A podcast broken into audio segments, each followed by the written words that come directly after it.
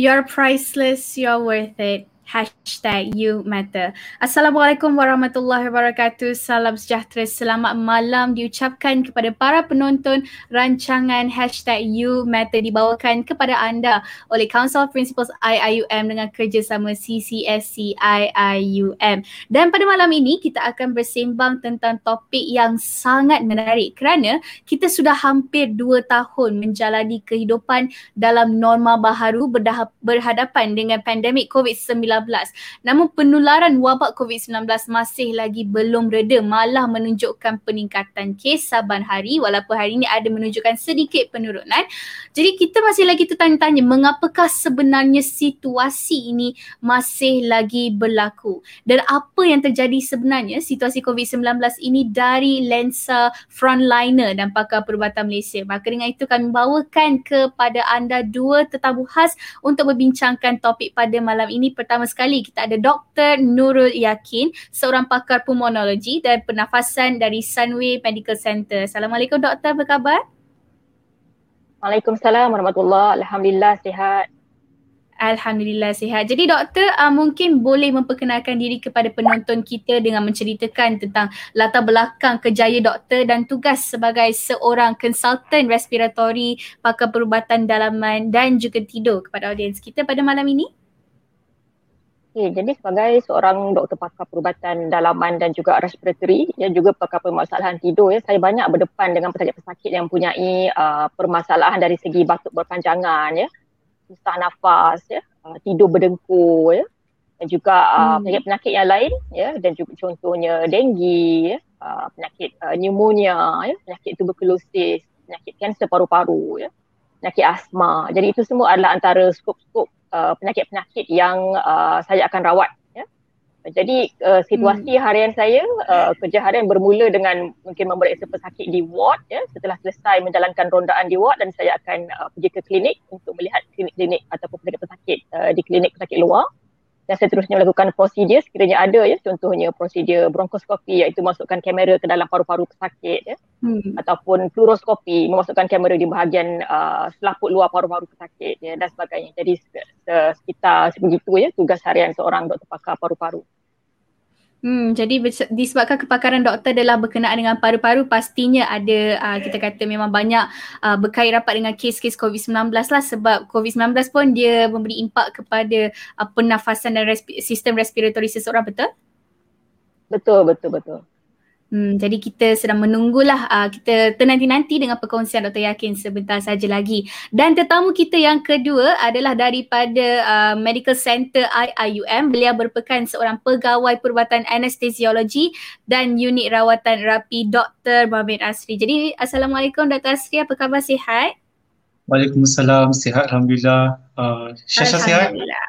Alhamdulillah sihat seadanya. Alhamdulillah. Jadi mungkin Doktor Asri boleh ceritakan sedikit pula latar belakang kerjaya Doktor Asri seperti rutin harian ke sedikit ringkas dan juga ceritakan kepada penonton tugas seorang pakar anestesiologi dan pegawai perubatan di I C U. Okay, baik. So basically uh, department ni biasanya kita panggil uh, bahagian pembiusan dan juga unit rawatan rapi, di mana kami akan menawarkan perawatan untuk dan juga perkhidmatan pembiusan bagi semua pesakit yang ingin melakukan pembedahan lah. Okey, dan juga memonitor patients sepanjang operation. Dan juga ramai yang tak tahu bahawa doktor perubatan bahagian di uh, pembiusan dan juga I C U ni adalah juga yang in charge dengan pesakit-pesakit di I C U, because we are very uh, familiar uh, uh, regarding the sedation of the patient dan juga tentang ventilations of the patients lah when it comes to the patients yang memerlukan bantuan pernafasan tingkat yang tinggi. Jadi ramai yang tak tahu sebenarnya doktor dekat I C U sebenarnya most of them, uh, kebanyakannya tak semua adalah daripada bahagian pembiusan dan juga bahagian uh, I C U jugalah. Ini adalah satu department yang sama. Okay. Hmm, Jadi mungkin okay, rutin okay. harian saya berbeza. Kalau misalnya kata saya bekerja di Dewan Pembedahan, jadi saya akan prepare diri saya untuk uh, memberi pembiusan yang sesuai dengan pembedahan yang ingin dilakukan. Kalau misalnya kata saya bekerja di I C U, saya akan uh, apa ni memulakan hari saya dengan round dengan kita punya pakar perubatan dan juga konsultan, dan juga melakukan apa yang uh, kami Uh, doing the needful lah for the patients, apa yang kita nak buat untuk uh, pesakit-pesakit di I C U lah. We aiming for the all the patients kat I C U boleh baik dan sembuh seperti dahulu lah. Okey, baik. Hmm, faham, faham. Terima kasih Doktor Asri. Ha, tetamu kita pada malam ini semuanya memang hebat-hebat belaka. Jadi kita tak sabar untuk mendengarkan perkongsian mereka tentang situasi covid sembilan belas dari lensa seorang pakar, dan kita akan mulakan uh, topik kita pada malam ini dengan soalan mukadimah lah. Saya nak tanyakan kepada kedua doktor kita pada malam ini, bagaimana sejak uh, wabak covid sembilan belas ini diisytiharkan sebagai satu wabak di negara kita, bagaimana ia mempengaruhi kehidupan kehidupan uh, profesional doktor berdua, seperti uh, bagaimana ia memberi impak kepada waktu kerja doktor, macam mana adakah doktor rasa sedikit terbeban, dan rutin harian doktor secara keseluruhannya sejak berlaku pandemik covid sembilan belas. Mungkin kita boleh mulakan dengan Doktor Asri terlebih dahulu. Uh, Okey, jadi terlebih dahulu covid sembilan belas ni yang first dia membuatkan kita semua hidup dalam norma yang baru, and then actually one thing about the covid nineteen ni, it changed the environment of the medicine, how we practice medicine before this dengan sekarang. Macam saya di bahagian pembiusan, sebelum ni kita uh, uh, apa ni akan menawarkan pembiusan kepada semua pasien yang ingin melakukan pembedahan secara elektif, dan juga semua pesakit-pesakit yang, yang kita ingin masukkan ke I C U juga kita tak perlukan uh, sampai nak kena P P E semua, because currently everything that kita kena pakai dengan P P E yang level satu, level dua, level tiga, semua macam tu. And sometimes uh, bila pesakit-pesakit yang yang berada dalam keadaan isolasi ni, it takes time for us nak pakai P P E tu. Sometimes it takes about tiga puluh minit, lima belas hingga tiga puluh minit supaya kita dapat lengkap ber-P P E dan terus attend patient lah dekat dekat kecemasan ke ataupun dekat mana-mana. Jadi uh, sebab tu we have to be all prepared. Uh, sama ada kita nak encounter pesakit-pesakit COVID ni sendirilah, and then the way that we practicing medicine is absolutely different dengan apa yang kita dulu, and then I feel quite bad actually to to the new generation of the doctors, because they are have a they have a very limited experience in medicines, and then when they become a doctor in this era, in this period of the endemic and pandemic uh, pandemic ni sendiri, and then uh, diorang tak dapat nak cope dengan the stress of uh, time management and also how to treat the patients lah, because covid nineteen is a novel virus and every single day kita find a new things about this virus actually. So kita masih mempelajari tentang COVID ni, uh, tentang uh, hmm. SARS-CoV ni lah. Uh, mungkin nanti Doktor Nurul Yaqin boleh perjelaskan lagi dengan lebih uh, detail. Betul, betul. Sebab Doktor Yaqin sendiri pun, dia kan kepakaran dia adalah dengan sistem respiratory manusia kan. Jadi Doktor Yaqin, bagaimana pula wabak covid sembilan belas ini mempengaruhi rutin kerja, rutin pemeriksaan doktor uh, di hospital? Jadi kalau sebelum ini ya, ketika kita berdepan dengan pesakit yang mempunyai uh, masalah batuk, ya, sesama uh, demam, ya, jadi ini adalah perkara yang sangat biasa lah. Jadi kita uh, akan terus memeriksa temperature, ya, uh, cek tekak, ya, terus periksa paru-paru. Tapi ketika pandemik ini melanda kita, ya, jadi kita perlu mengambil langkah yang lebih vigilant ataupun lebih uh, berhati-hati, ya, di mana uh, bila kita tengok, oh, pesakit ni uh, susah nafas, pesakit ni batuk, pesakit ni sakit tekak. First kita kena fikir, adakah ini kemungkinan COVID, ya, ataupun adakah ini hanya sekadar influenza ataupun flu biasa. Jadi uh, sebenarnya agak sukar untuk kita nak bezakan, ya, uh, sama ada pesakit yang batuk sesama sakit tekak ni adalah flu biasa ataupun adakah dia COVID, ya. Jadi uh, untuk mengambil langkah berhati-hati, uh, sesiapa sahaja yang mempunyai sis, uh, simptom batuk, ya, semua akan kita anggap sebagai COVID until proven otherwise, ya. Jadi kita akan meng, uh, mengarahkan pesakit tersebut dilihat di uh, ruang isolasi, ya. Jadi uh, kita tidak akan benarkan uh, mereka ini dilihat di klinik biasa, ya. Jadi dia akan dilihat di uh, ruang isolasi, di mana doktor yang memeriksa perlu memakai uh, P P E yang lengkap untuk uh, memelihara uh, keselamatan doktor tersebut dan juga uh, pesakit-pesakit lain. Jadi memang satu uh, langkah yang sangat berhati-hati lebih daripada biasa, ya, untuk mengelakkan uh, penularan wabak ini berlaku dengan lebih dahsyat lagi, terutamanya kalau berlaku di uh, pihak di bahagian hospital, kerana ramai pesakit-pesakit lain yang tak akan kemungkinan uh, uh, terkesan, ya, sekiranya kita tidak mengambil langkah berjaga-jaga ini. Jadi saya melihat dari segi vigilant ataupun uh, ke keberhati-hatian, kalau ada term tersebut, ya, kita akan lebih berwaspada lah maksudnya. Uh, jadi memang uh, sangat um, kalau nak kata leceh tu memang leceh lah kan, sebab perlu pakai P P E, ambil masa, eh. Jadi mengambil masa yang lebih lama untuk untuk melihat pesakit-pesakit uh, seperti ini, ya. Jadi Uh, kita perlu uh, faham dan uh, jelas bahawa apa yang kita lakukan ini adalah untuk kebaikan bersama. Jadi seperti itulah hmm. cara ringkasnya. Okay, jadi daripada sini pun saya dah boleh bayangkanlah uh, betapa kita kata crucial situasi yang dihadapi oleh frontliner di hospital ketika mereka berhadapan dengan kemasukan pesakit uh, covid sembilan belas. Jadi saya tertanya-tanya dekat sini tentang, sebab saya selalu, saya rasa kita semua pernah terlihatlah terlintas di laman media sosial tentang video-video uh, di mana keadaan di hospital selalunya penuh dengan pesakit sampai kadang-kadang tak cukup katil semua. Jadi saya nak tanyakan kepada doktor-doktor, bagaimanakah keadaan uh, di hospital dua-dua di, di hospital Sunway Medical Center dan juga uh, Medical Center I I U M, adakah kini ianya berada di dalam kawalan? Mungkin juga boleh ceritakan kepada kami tentang uh, umur, majoriti umur mereka yang masuk ke hospital disebabkan positif covid sembilan belas ke? Mungkin Doktor Yaqin boleh ceritakan sedikit situasi di Sunway Medical Center setakat kini? Jadi mungkin kalau kalau dilihat uh, sebulan dua bulan yang lepas ya uh, memang uh, agak padatlah kemasukan ke hospital ya.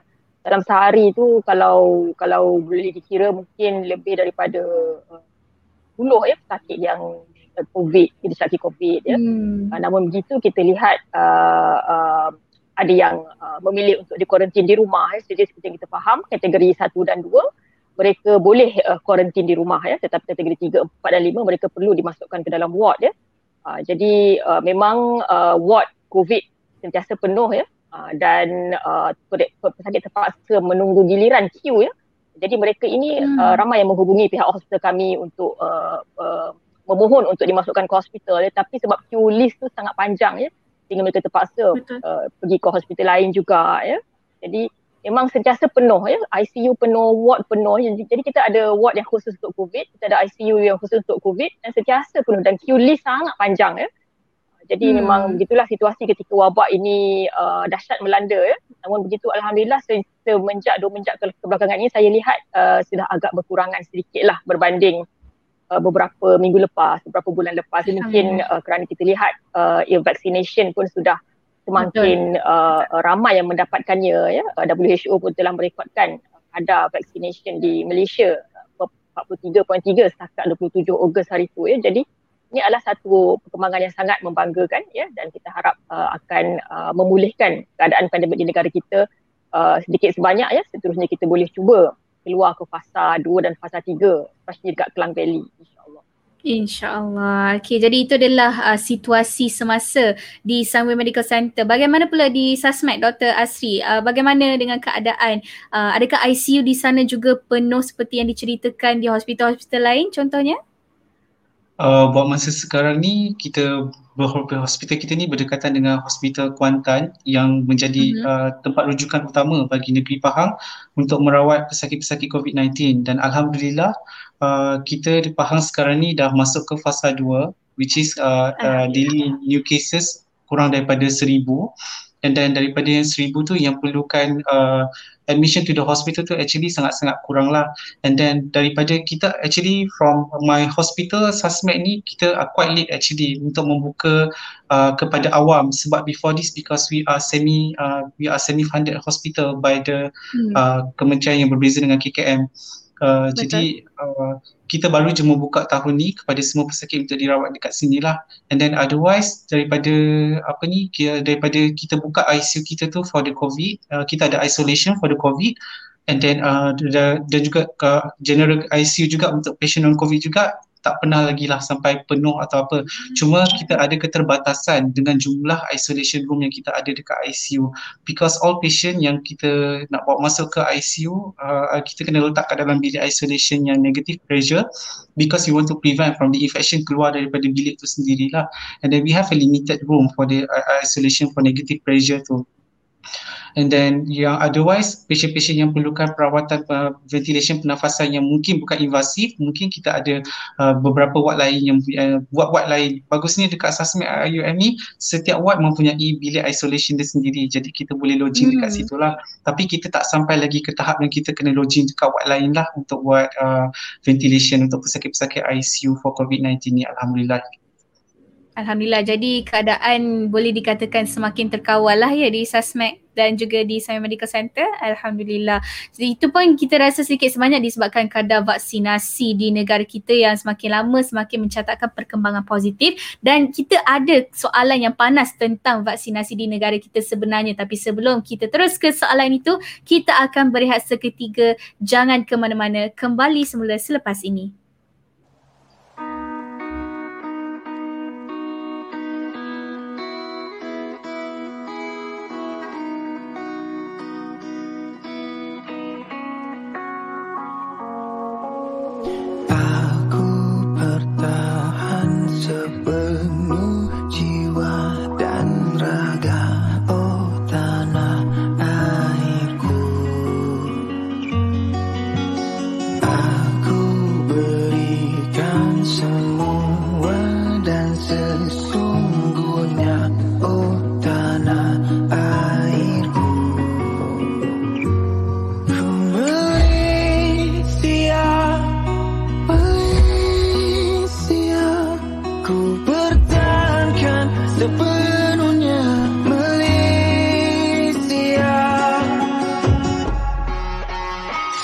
Datang semua, ini masa kita tunduk berhemah, bukannya lemah.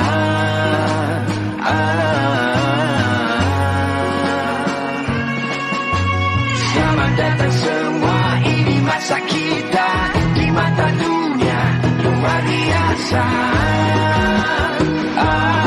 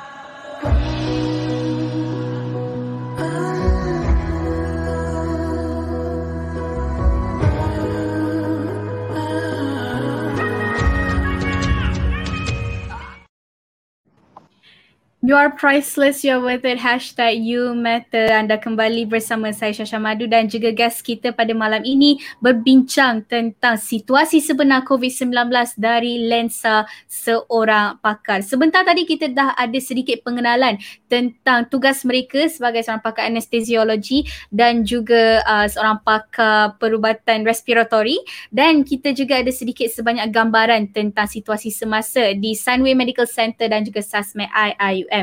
Untuk kali ini, untuk talking point kali ini, kita akan berbincang dengan lebih mendalam tentang COVID sembilan belas dan pesakit itu sendiri. Jadi soalan ini saya akan tujukan kepada Doktor Asri terlebih dahulu, disebabkan Doktor Asri banyak uh, bertugas di I C U lah. Mungkin Doktor Asri boleh ceritakan kepada penonton semua tentang pemeriksaan, situasi pemeriksaan terhadap COVID sembilan belas setelah dimasukkan ke hospital dan bagaimana mereka diletakkan mengikut zon kecemasan merah atau kuning atau hijau ataupun dimasukkan ke I C U untuk kita mendapat akan lebih gambaran betapa seriusnya penyakit COVID sembilan belas ini. Silakan Doktor Asri. Okey, baik. Terlebih dahulu, uh, kita biasanya pesakit uh, COVID sembilan belas ni akan dihantar ke kecemasan dahulu, dekat mana kat sana ada doktor bahagian emergency, emergency physicians, spesialis dekat sana akan uh, akan uh, memeriksa pesakit terlebih dahulu. Ramai yang tak tahu sebenarnya, uh, actually we are not actually the first one yang see the patients uh, bila nak masuk I C U tu.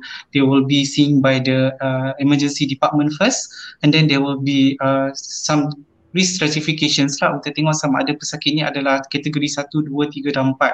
Okey, jadi rata-rata bagi pesakit yang masuk ke I C U kita adalah pesakit yang memerlukan bantuan pernafasan, which is dah termasuk dalam kategori empat A, empat B uh, dan juga lima A dan lima B lah.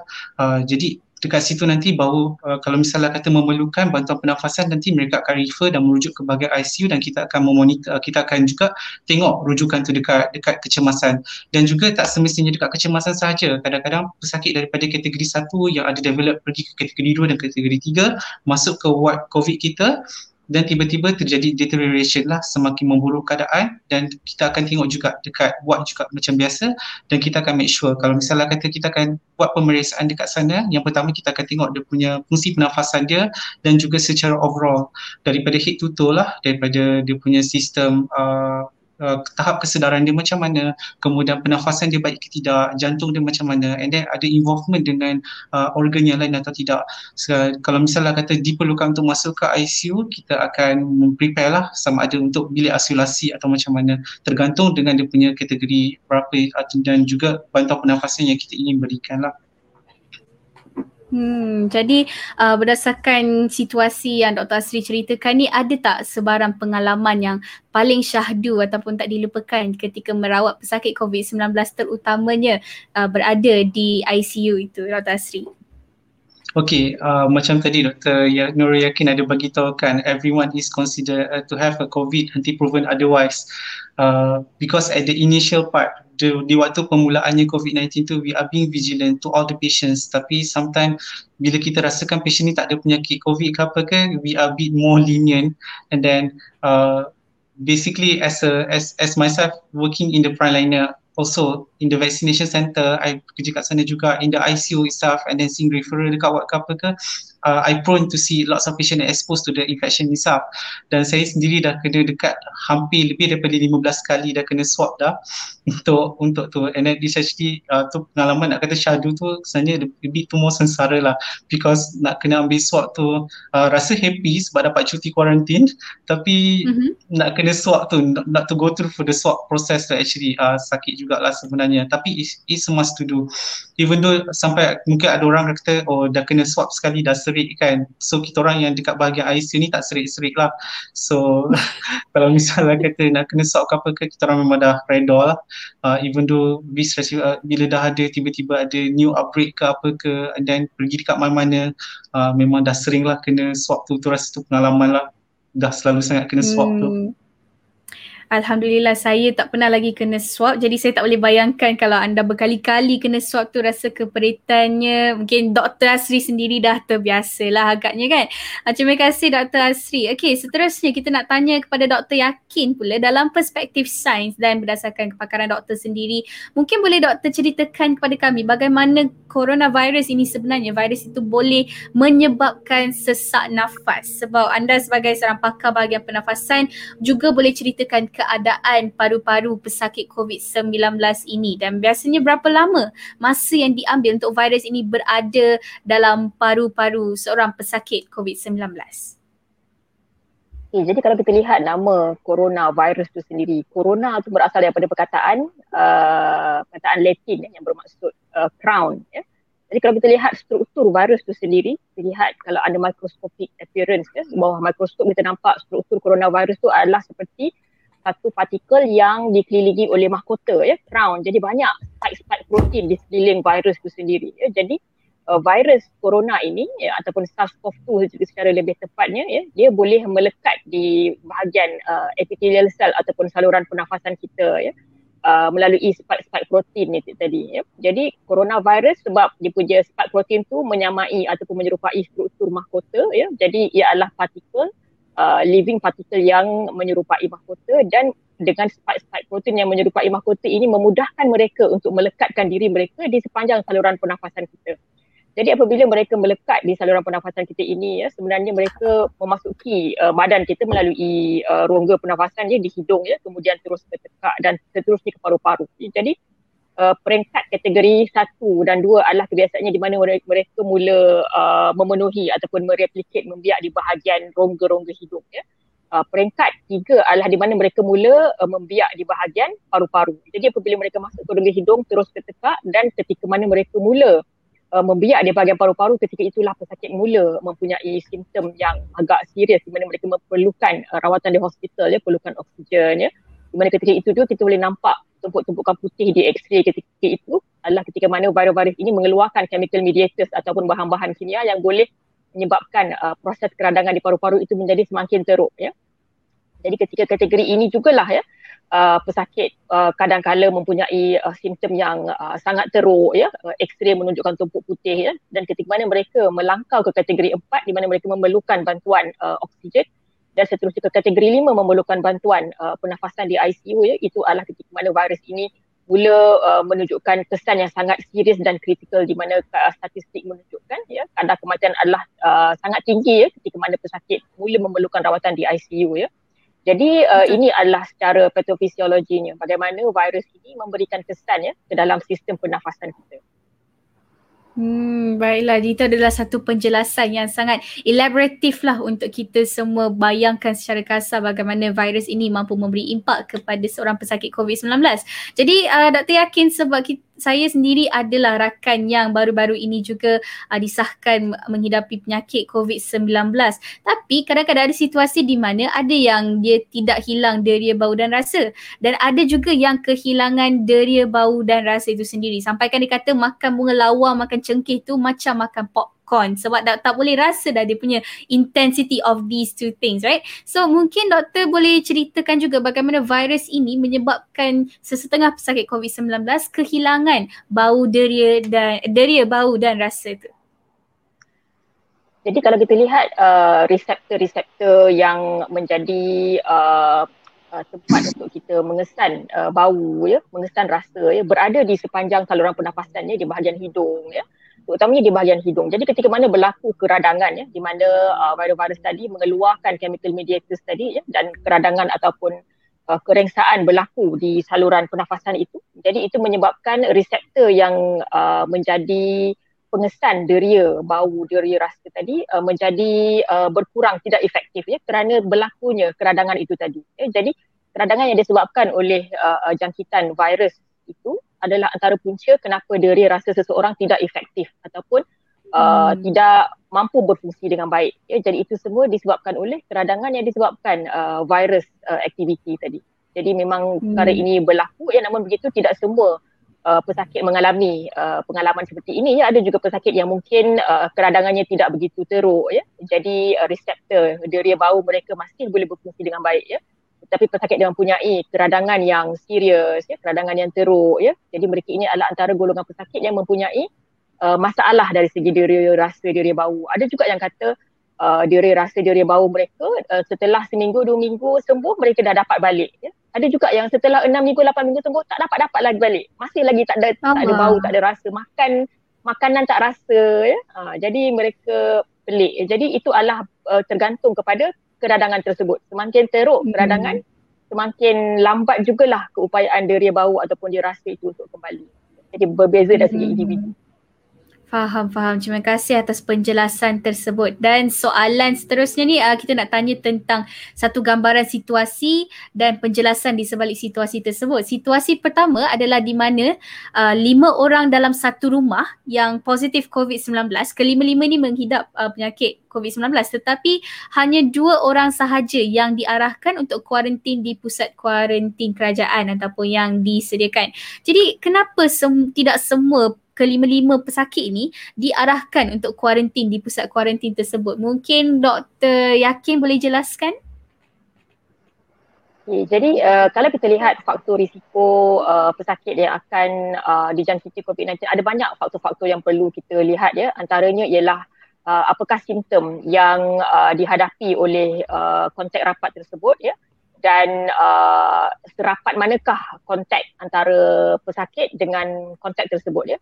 Sekiranya mereka mungkin uh, rakan sebilik, ya, di mana mereka menghabiskan hampir uh, banyak masa bersama, ya. Jadi itu uh, antara risiko yang tinggi kerana exposure yang sangat rapat, ya, exposure yang sangat kerap, ya. Jadi itu adalah antara uh, faktor-faktor yang perlu diambil kira.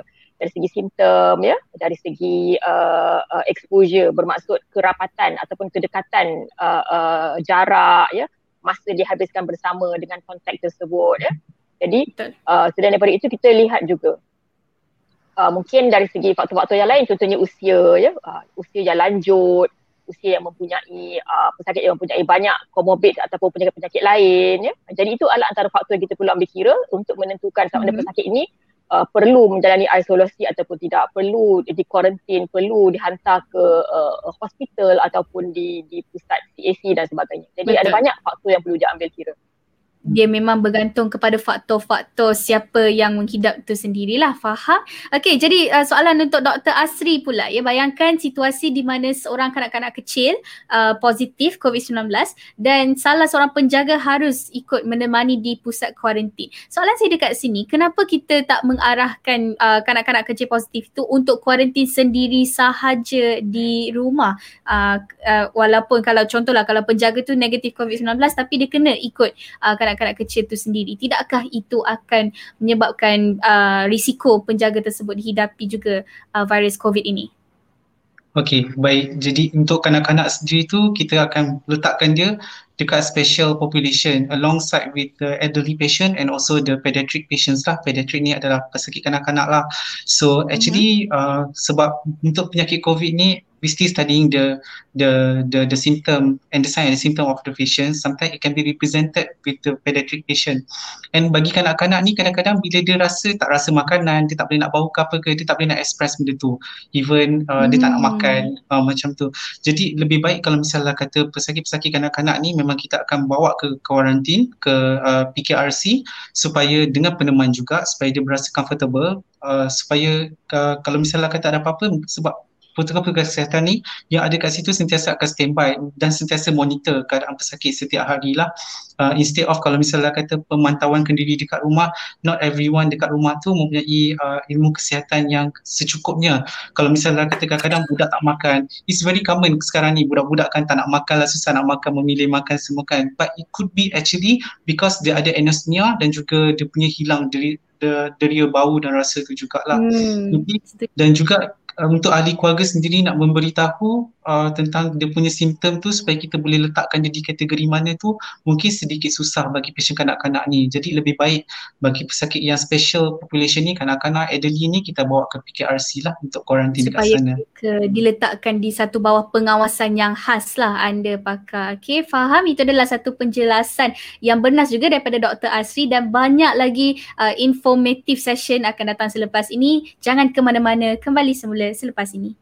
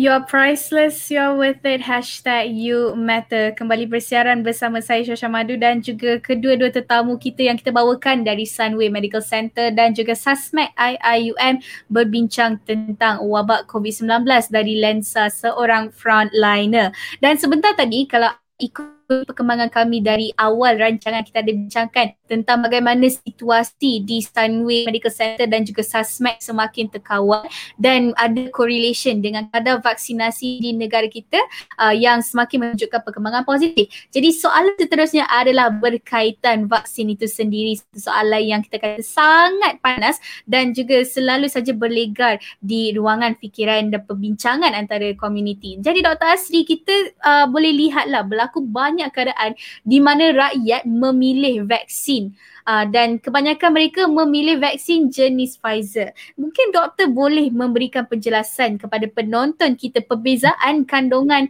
dalam vaksin Pfizer yang berbeza dengan vaksin lain dan kenapa Pfizer ini dikatakan sebagai satu vaksin kayangan dan lebih efektif berbanding vaksin-vaksin lain sedia ada, padahal saya rasa struktur vaksin tersebut berbeza. Silakan. Okey, baik.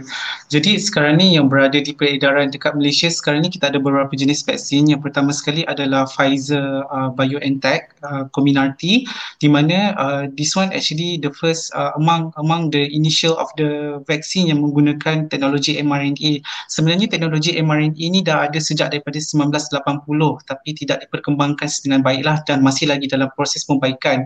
Jadi proses mRNA ini uh, di mana dia ambil spesifik uh, site dekat dia punya mRNA uh, daripada virus tu sendiri untuk uh, replicate uh, the spike Uh, the spike key protein, the key spike protein tu untuk dihasilkan supaya badan kita dapat menghasilkan the T cell dan juga memori B cell lah supaya dapat melawan pesakit ni di saat dos yang kedua tu.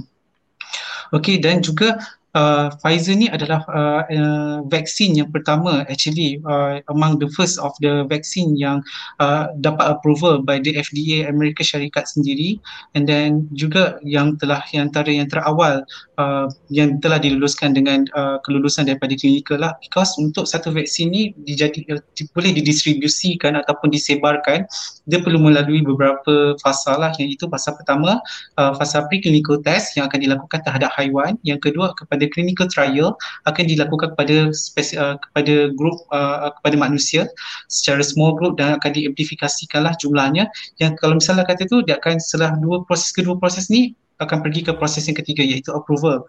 Uh, jadi COVID nineteen uh, apa ni uh, Pfizer ni among the first one yang mendapat uh, pengiktirafan dan approval sebenarnya.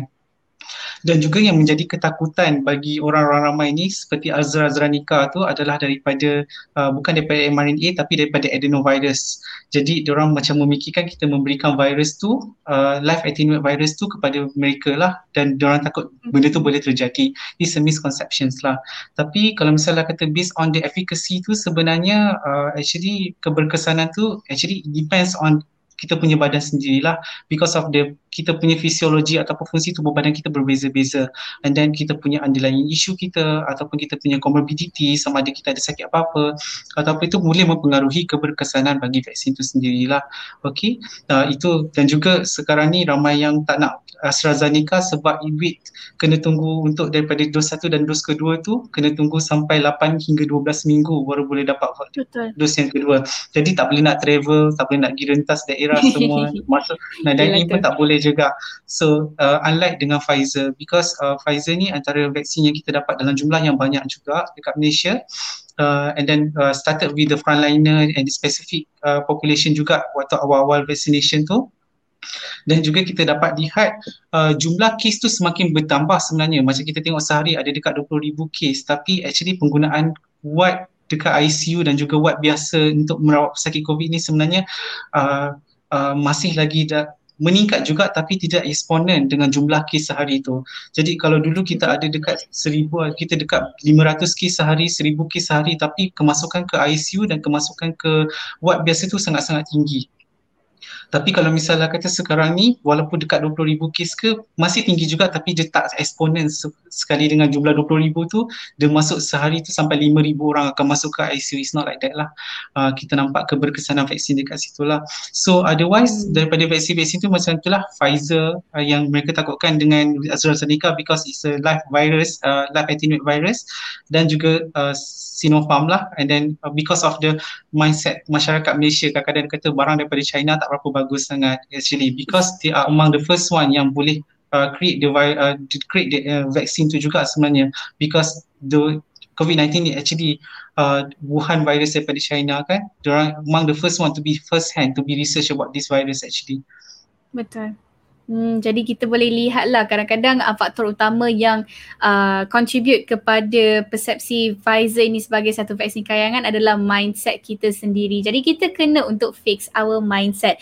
Masih lagi berbincang tentang vaksin, Doktor Yaqin, mengapa masih belum lagi ada vaksin terutamanya untuk golongan kanak-kanak setelah kita hampir struggle dengan uh, pandemik ini selama hampir dua tahun? Kenapa vaksin yang ada sekarang ini tidak sesuai untuk di berikan kepada kanak-kanak ataupun mereka yang berumur tujuh belas tahun ke bawah? Mungkin doktor boleh penjelaskan? Okay, jadi sebenarnya uh, kajian sedang dijalankan ya. Uh, in fact, uh, para saintis seluruh dunia sedang aktif menjalankan kajian untuk melihat keberkesanan vaksin uh, COVID nineteen ini kepada kanak-kanak. Jadi uh, konklusi masih belum didapati lagi ya, tetapi kajian masih sedang berjalan. Kalau kita lihat pada awal-awal Uh, uh, kajian uh, untuk vaksin ini memang uh, secara meluas uh, kajian dijalankan ke, uh, kepada orang dewasa. Jadi apa-apa saja ubat, apa-apa saja vaksin, memang kajian akan dilakukan untuk orang golongan dewasa yang berusia lapan belas tahun ke atas ya. Dan kemudian ketika setelah didapati bahawa ianya selamat untuk golongan lapan belas tahun ke atas, kemudian barulah akan diuji untuk golongan yang lebih muda. Jadi begitu juga dengan vaksin COVID nineteen ini. Ya. Uh, jadi setelah kita pastikan dan kita dapat lihat bahawa penggunaan vaksin COVID nineteen ini selamat untuk golongan dewasa lapan belas tahun ke atas, dan kita lihat ianya sudah mula diguna pakai juga untuk golongan remaja ya, uh, lima belas hingga lapan belas, uh, dua belas hingga lima belas tahun ya.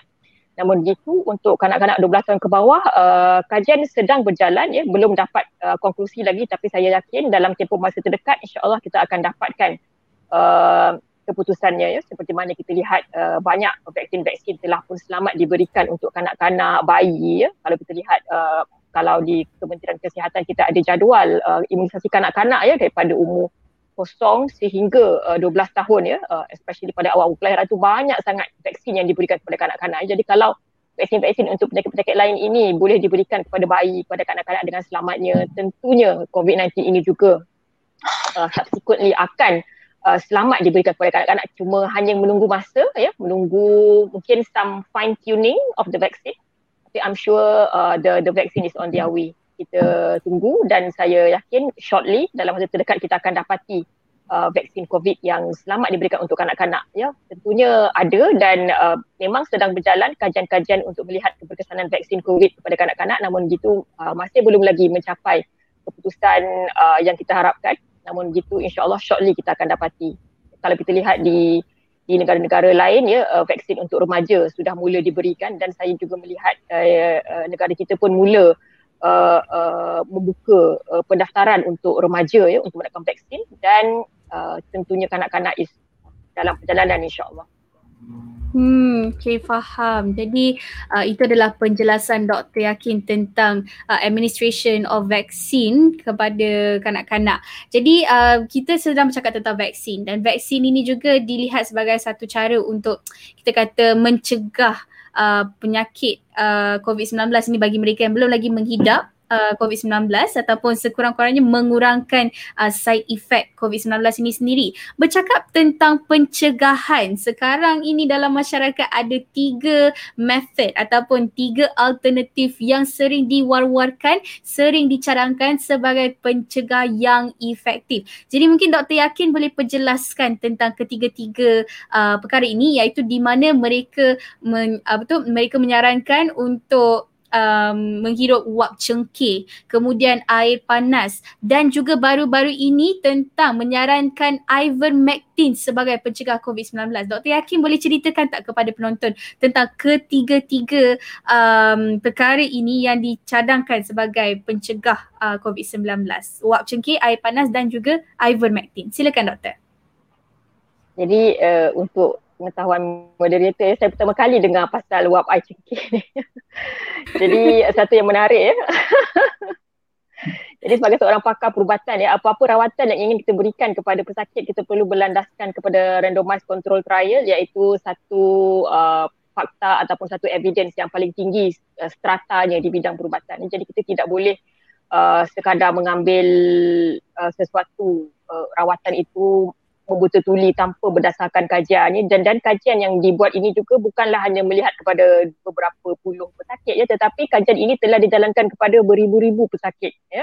Jadi kita melihat power ataupun kekuasaan ataupun betapa berkesannya ataupun betapa berpengaruhnya kajian ini dilihat dari segi berapa ramai pesakit-pesakit yang telah dilakukan uh, ujian tersebut ya. Jadi kalau kita lihat randomised control trial ini adalah satu ujian yang melihat kepada kesan rawatan tertentu pada beberapa ribu pesakit, beberapa puluh pesakit dan beberapa puluh ribu pesakit ya. Jadi setelah itu, setelah kita dapat mendapati bahawa kesannya adalah bagus, barulah kita boleh menggunakan pakai ya ubat, ubat-ubatan ini setelah melihat kepada keputusan randomised control trial tersebut. Jadi kalau kita lihat bagaimana di hospital kita menggunakan rawatan-rawatan seperti uh, steroid, ya, uh, dexamethasone, ya, uh, methylprednisolone, ya, ramdesivir, favipiravir, semua antiviral therapy, ubat-ubat steroid ini setelah kita melihat berdasarkan kajian-kajian seperti ini, kajian-kajian yang telah dilakukan kepada beratus-ratus ribu pesakit dan kita telah melihat keberkesanannya. Ya.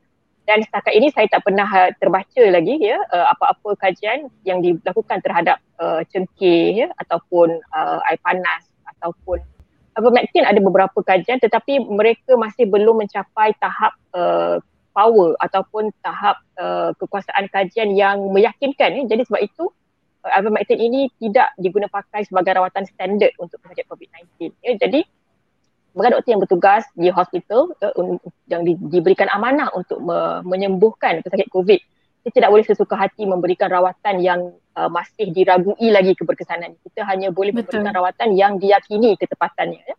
uh, kerana apa-apa yang berlaku terhadap pesakit adalah di bawah tanggungjawab kita ya. Jadi uh, bagaimana saya ingin menjelaskan kepada uh, waris pesakit sekiranya pesakit yang saya rawat dengan menggunakan air cengkeh ataupun wap air panas tadi, tiba-tiba mereka mendapat masalah yang serius. Jadi bagaimana saya nak menjelaskan kepada waris tersebut ya. Tapi sekiranya rawatan yang kita berikan adalah berdasarkan uh, kajian-kajian yang kukuh ya, randomised control trial yang digunakan di seluruh dunia. Jadi saya mudah menjelaskan kepada waris pesakit bahawa uh, ini adalah rawatan standard yang kita berikan ya. Namun begitu sekiranya pesakit tetap tidak dapat uh, uh, respon dengan uh, rawatan tersebut, jadi kita tidak mampu untuk Uh, melakukan uh, uh, yang seterusnya. Jadi uh, jadi kita lebih uh, yakin dengan rawatan yang kita berikan sekiranya kita melihat keberkesanan rawatan tersebut telah di uh, uh, berjaya digunapakai di negara-negara lain. Jadi seperti itu. Hmm. Jadi saya basically no comment tentang rawatan bunga cengkeh ataupun air cengkeh tadi dengan air panas kerana memang setakat ini tiada randomised control trial yang meyakinkan untuk merawat pesakit COVID menggunakan rawatan tersebut. Ivermectin juga macam saya cakap tadi masih belum ada uh, kajian yang cukup yang meyakinkan untuk kita guna pakai. Betul. Jadi dengarlah uh, ya penonton-penonton semua, jangan simply-simply gunakan apa saja kaedah rawatan yang tiada lagi ataupun tidak disokong dengan kajian yang kukuh untuk merawat COVID sembilan belas, sebab kita takut ini akan menerukkan lagi keadaan, terutamanya bila kita nampak ada yang menggunakan Ivermectin tapi dia dah masuk hospital pula atas sebab keracunan dan sebagainya. Okey, uh, kita bercakap lagi tentang wah, pencegahan COVID sembilan belas ini, tentang alternatif yang ada dan diwar-warkan. Saya nak tanya kepada Doktor Asri, seperti uh, kita lihat uh, disebabkan pandemik COVID sembilan belas ini, jualan suplemen vitamin C contohnya banyak meningkat kerana diyakini bahawa vit- suplemen ini mampu membantu untuk mencegah wabak COVID sembilan belas. Jadi adakah ketika wabak ini makanan tambahan seperti suplemen satu keperluan, dan kalau tidak ia menjadi satu keperluan, apakah uh, mengapa dan apa keburukan suplemen ini, ataupun kalau ia ianya satu keperluan bagaimana ia mampu untuk membantu mencegah wabak COVID sembilan belas? Silakan Doktor Asri. Okay, actually uh, vitamin C ni memang dia actually dah ancient remedy for immune immune system lah, yang macam orang cakap kalau salah kata demam, selesema apa, kena minum banyak air dan juga makan uh, vitamin C ataupun buah-buahan citrusi lah yang mengandungi ascorbic acid ni sebenarnya. Jadi, uh, tapi perlu difahamkan bahawa vitamin ini is, is actually a supplement, uh, bukannya uh, satu pengubat, uh, ubat untuk uh, mengubat untuk mengubati sebenarnya. Okey, imun pada suplemen is a vital amine yang kita secara tambahan lah, dan benda tu sebenarnya tidak diperlukan, uh, maksudnya ditambah lagi dengan suplemen, because saya tengok suplemen-suplemen yang ada di pasaran sekarang ni yang menjual contohnya vitamin C yang sekitar satu miligram tu actually agak banyak sebenarnya dos dia, sedangkan badan kita sendiri memerlukan tak sebanyak itu sebenarnya. And then daripada pemakanan kita sehari-hari tu sebenarnya kita dah dah boleh dapatkan uh, vitamin C tu sendiri, contohnya dengan makan bayar, banyak sayur-sayuran bayam dan juga uh, buah-buahan, tomato tu sendiri, dan juga daripada kita punya pemakanan seharian tu sebenarnya dah mencukupi jumlah vitamin yang kita nak dapatkan lah, dan juga yang berkhasiat dengan kita. And need to be remember that kalau misalnya kata keterlebihan amin ni sebenarnya tidak bagus juga, okey, uh, kepada kepada kita lah, dan juga kalau misalnya kata pengambilan suplemen yang terlalu banyak ni juga dengan ubat-ubatan lagi semua itu akan menyebabkan yang kita panggil sebagai inilah sindrom kencing mahal lah. Actually uh, you just membuatkan buah pinggang you makin rosak, and then the content of your hmm. uh, urine tu actually full of the vitamin yang sebenarnya badan kita tak boleh nak proses, and then dia terbuang macam tu sahaja. And then actually we need a very small amount of the vitamin actually dekat badan kita ni sebenarnya. So dengan pemakanan yang baik, pemakanan yang sihat sebenarnya dah mencukupi untuk supply kita punya supplementation of the vitamin tu. Tak perlu nak ambil lagi lah vitamin yang extra-extra ni lagi. Tapi it's one of the initiative, macam benda ni adalah salah satu ikhtiar lah.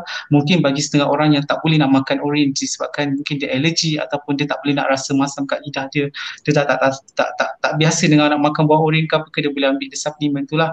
Okay, tapi tak semestinya macam it's a must thing to do lah actually. Kalau mengamalkan pemakanan sihat, okey saja. Okey, faham. Terima kasih atas penjelasan tersebut.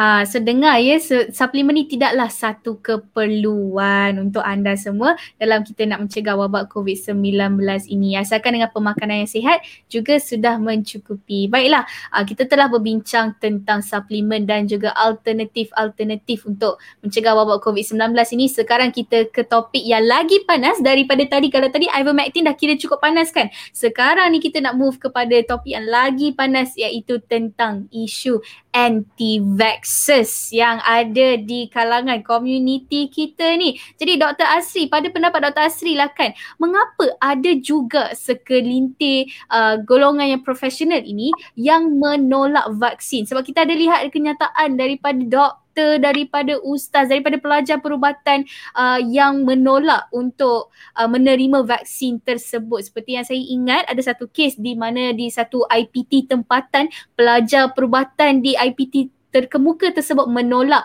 untuk mendapatkan vaksin. Jadi mungkin pendapat, ada tak pendapat doktor tentang golongan ini? Silakan. Okey, baik. Jadi uh, macam yang saya ingin katakan tentang vaccination ini sendiri, uh, sekiranya kita tidak mempunyai kemahiran ataupun ke ilmu yang terlalu mendalam, kita akan mencari Uh, ilmu pengetahuan tu lah. Okay, mungkin sekarang ni kita hidup dalam zaman I T, jadi semuanya information berada kat tangan masing-masing je, boleh tengok dekat phone je sebenarnya. Okay, jadi kadang-kadang information yang berada dekat dalam, yang di peredaran internet tu boleh jadi benar, boleh jadi palsu. Sebab kadang-kadang contohnya Wikipedia tu sendiri kita boleh edit, sesiapa saja boleh edit maklumat Betul. yang ada dekat situ lah. Yes. Okay, jadi sebab tu lah dia tak boleh dijadikan sebagai rujukan when it comes to kita nak buat apa-apa research semua uh, dekat Wikipedia tu sendirilah.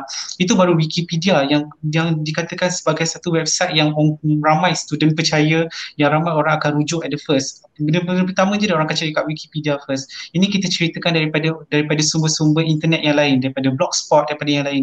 Jadi kalau misalnya kata, even kalau misalnya kata orang yang profesional juga yang mungkin daripada bidang yang lain ataupun dia telah mencari pada haluan yang salah, daripada uh, maklumat yang salah juga, dia akan terpesong lah. Jadi uh, terkadang ni contohnya uh, macam kita, macam saya sendirilah dalam bidang perubatan, kalau misalnya kata diberikan peluang untuk membaca Al-Quran dan mentafsir Al-Quran itu sendiri, secara kita mentafsir Al-Quran itu berbeza dengan orang yang belajar cara mentafsir Al-Quran tu, sebab kita membaca penterjemahan tu sahaja dan kita faham bulat-bulat dengan kata-kata penterjemahan tu. Sebenarnya tafsir bagi Al-Quran tu sangat berbezalah dengan pemasukan apa yang yang disampaikan oleh Allah kepada Nabi Muhammad dan perlu disampaikan kepada kita umat, macam itulah. Okey, jadi kita perlu make sure kalau misalnya kata nak mendapatkan maklumat ni, kita harus mendapatkan maklumat bagi mereka yang ahlinya. Contohnya tentang vaksinasi sendiri, mungkin bukan saya, mungkin bukan Doktor Nurul Yaqin juga yang yang hebat tentang ni, mungkin pakar immunologis yang memang betul khusus tentang pembela- tentang pengkajian tentang vaksin itu sendiri, yang boleh jelaskan tentang vaksin, uh, keberkenan keberkesanan vaksin dan juga uh, pasal penolakan dan penerimaan vaksin ini sendirilah sebenarnya. Okey, jadi uh, mungkin kita perlu make sure sebelum kita, kalau misalnya kata kita tidak mempunyai ilmu, kita mencari kepada ilmu uh, dengan orang yang sebenarnya lah. Jadi kebanyakan ini semua benda ada dekat tangan sendiri, diorang main Google sahaja. And then we just recently beberapa hari yang lepas ada artis dan anak-anaknya buat laporan polis dan dia cakap secara hmm. terang-terangan, saya dah membuat saya dah membuat saya dah membuat kajian dekat Google and everything, kata um, itu adalah satu, macam tadi Doktor Nurul ada cakapkan pasal kita punya level of evidence, kita tengok rand, uh, randomized uh, control trial semua macam tu, dan pendapat expert opinion tu, sebenarnya expert opinion tu adalah level yang paling rendah sekali when it comes, kalau misalnya kata level of evidence tu, dan juga pengalaman orang tu sebenarnya yang paling rendah sekali lah. So kita kena berhati-hati dengan memilih jurnal dan juga sumber yang kita ingin mendapatkan maklumat tu. Dan kebanyakan uh, orang-orang profesional ni diorang rasa diorang tahu cara nak baca, cara nak ni semua, cara nak how to how to manipulate and also to manifest apa yang dia baca tu. And then kalau misalnya kata datangnya daripada sumber yang salah, dia akan menjadi satu pemahaman yang salah jugalah. Saya rasa itu kemungkinan uh, kenapa banyak oh, golongan profesional ni boleh tersalah pemikiran lah. Hmm, faham, faham. Terima kasih atas penjelasan tersebut. Memang kita tak boleh nak nafikan lah akan ada golongan anti vaksin ni dalam uh, kita punya community. So the best that we can do is kita hadap sahajalah. Okay, bercakap. Tapi uh, sebelum kita nak tambah sikit boleh tak? Ah, sila, sila. Oh, okay. Uh, tapi uh, I think for the first now we shouldn't be we shouldn't be macam treat them as a criminal sebenarnya, hmm. uh, because diorang pun ada ikhtiar diorang juga. Okay, jadi kita sebagai uh, frontliner yang kita bekerja di bahagian hadapan ni juga, we need to educate people. The way kita menyampaikan berita tu, cara kita nak menyampaikan tu, make sure that kita we know everything about the vaccine before kita nak berlawan dengan diorang ni lah. Okay, jadi so kita jangan treat diorang as a one of our enemy ke apa ke, israt macam diorang pun ada ikhtiar mereka juga, kita pun ada ikhtiar kita jugalah. Mungkin kita boleh ajak dia untuk join ikhtiar kita juga, uh, macam tu. Mm-hmm. Okay?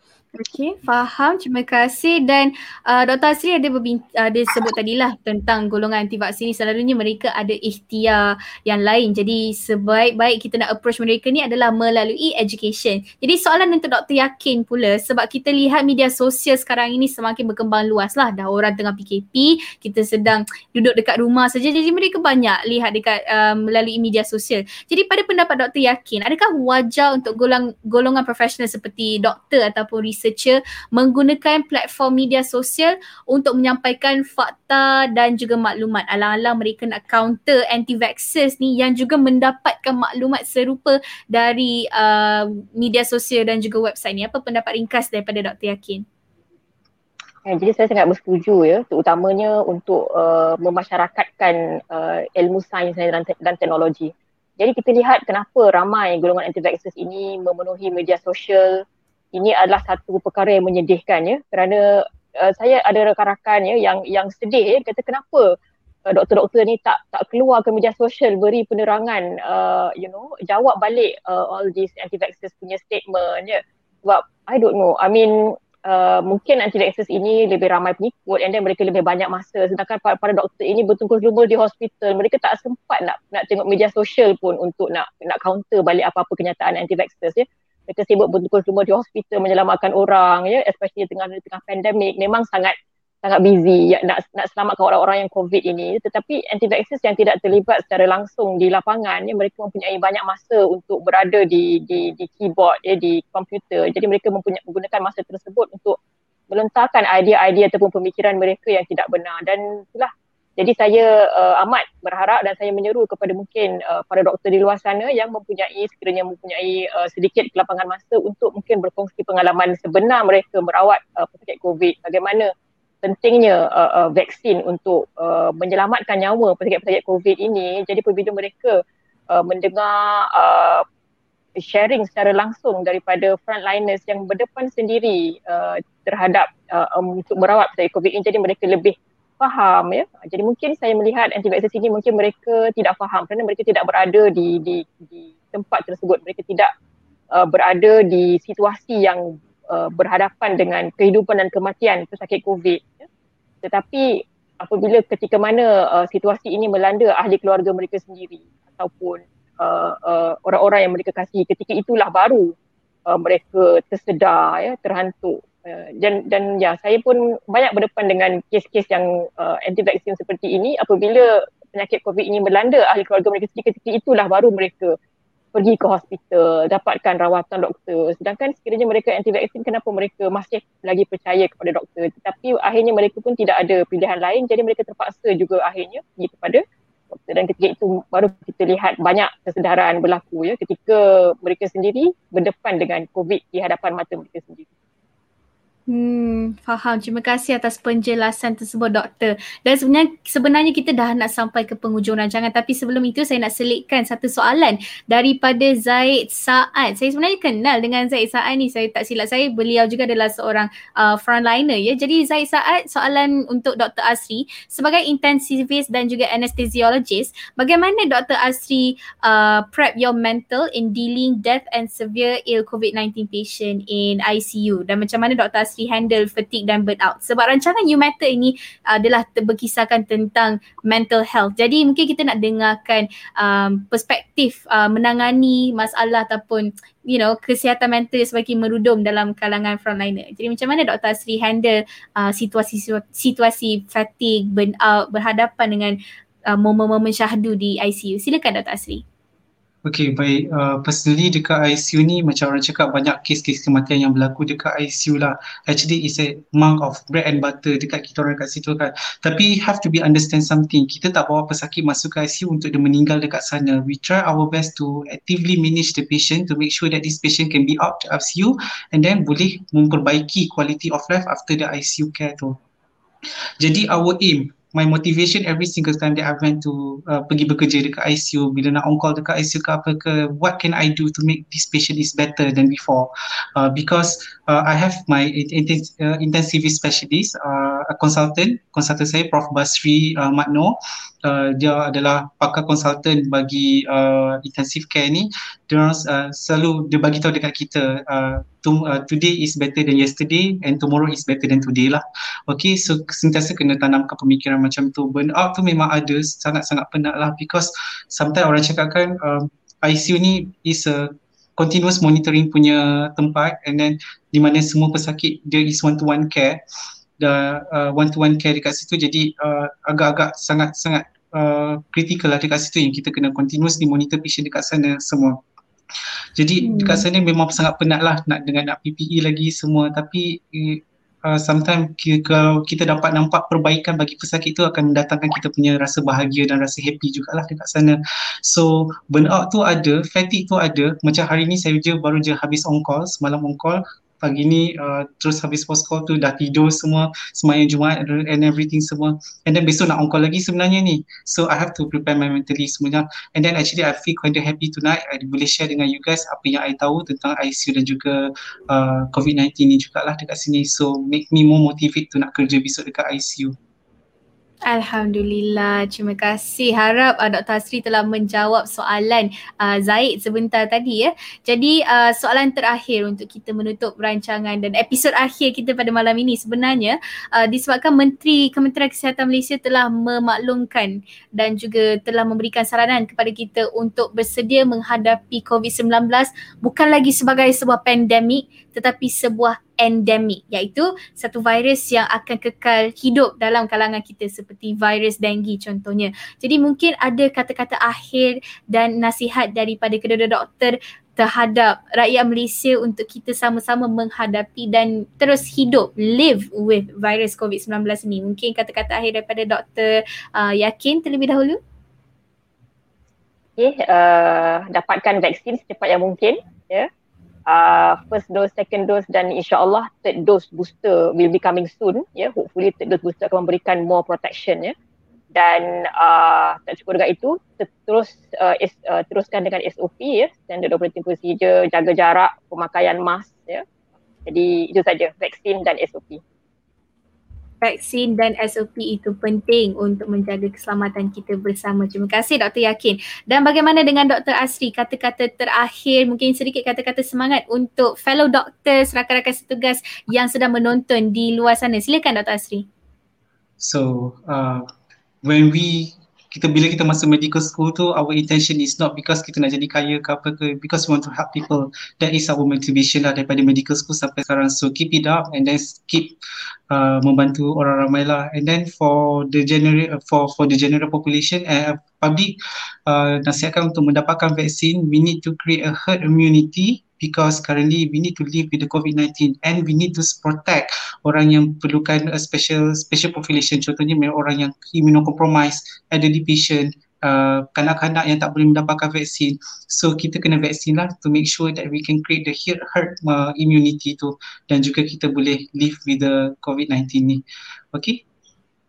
Baiklah, terima kasih Doktor Asri dan juga sekali lagi Doktor Yaqin untuk uh, atas perkongsian yang bernas tersebut. Maka dengan ini uh, telah berakhirlah rancangan dan episod YouMatter buat kali ini. Sekali lagi terima kasih diucapkan kepada kedua-dua doktor kita yang hadir dan memberikan perkongsian yang sangat bermanfaat untuk uh, dijadikan sebagai pengajaran buat kita semua yang sedang menonton. Dan kalau anda terlepas macam tadi Zaid kata, alah tak sempat nak dengar jawapan, okay, tak apa Zaid, sebab anda boleh replay video uh, episod kita pada malam ini dan senang saja anda boleh untuk terus subscribe di channel I I U M T V. Dan anda boleh lihat kembali tayangan semula episod kita pada malam ini. Dan tuan-tuan dan puan-puan, kita telah sampai ke penghujung rancangan dan juga penghujung siri hashtag YouMatter. Ini adalah episod terakhir dan saya bahagia kerana dapat menjadi host untuk um, you know, guide you for the final episode. Terima kasih banyak-banyak kepada semua penonton yang setia menonton dari episod pertama sehinggalah ke episod yang terakhir. Jangan lupa untuk terus mengikuti perkembangan I I U M T V Corps dan juga Psychstar dan juga uh, badan-badan lain yang berkenaan melalui media sosial kami, untuk hit butang subscribe I I U M T V dan juga untuk mendapatkan notifikasi berkenaan rancangan I I U M T V yang seterusnya pada masa hadapan dengan topik dan tema yang lebih menarik. Dan juga untuk join server Discord We Hear You melalui server Discord I I U M F M untuk mendapatkan siaran langsung tentang uh, isu COVID nineteen dan juga kesihatan mental di kalangan siswa, khususnya siswa I I U M T V. Kita akan uh, melabuhkan tirai di sini. Saya Syasha Madu sedia dan gembira untuk berkhidmat sebagai pengacara rancangan We Hear You. Ingat, you are priceless, you are worth it. Hashtag YouMatter. Stay safe everyone, be vaccinated, jaga S O P. Assalamualaikum warahmatullahi wabarakatuh. Waalaikumsalam.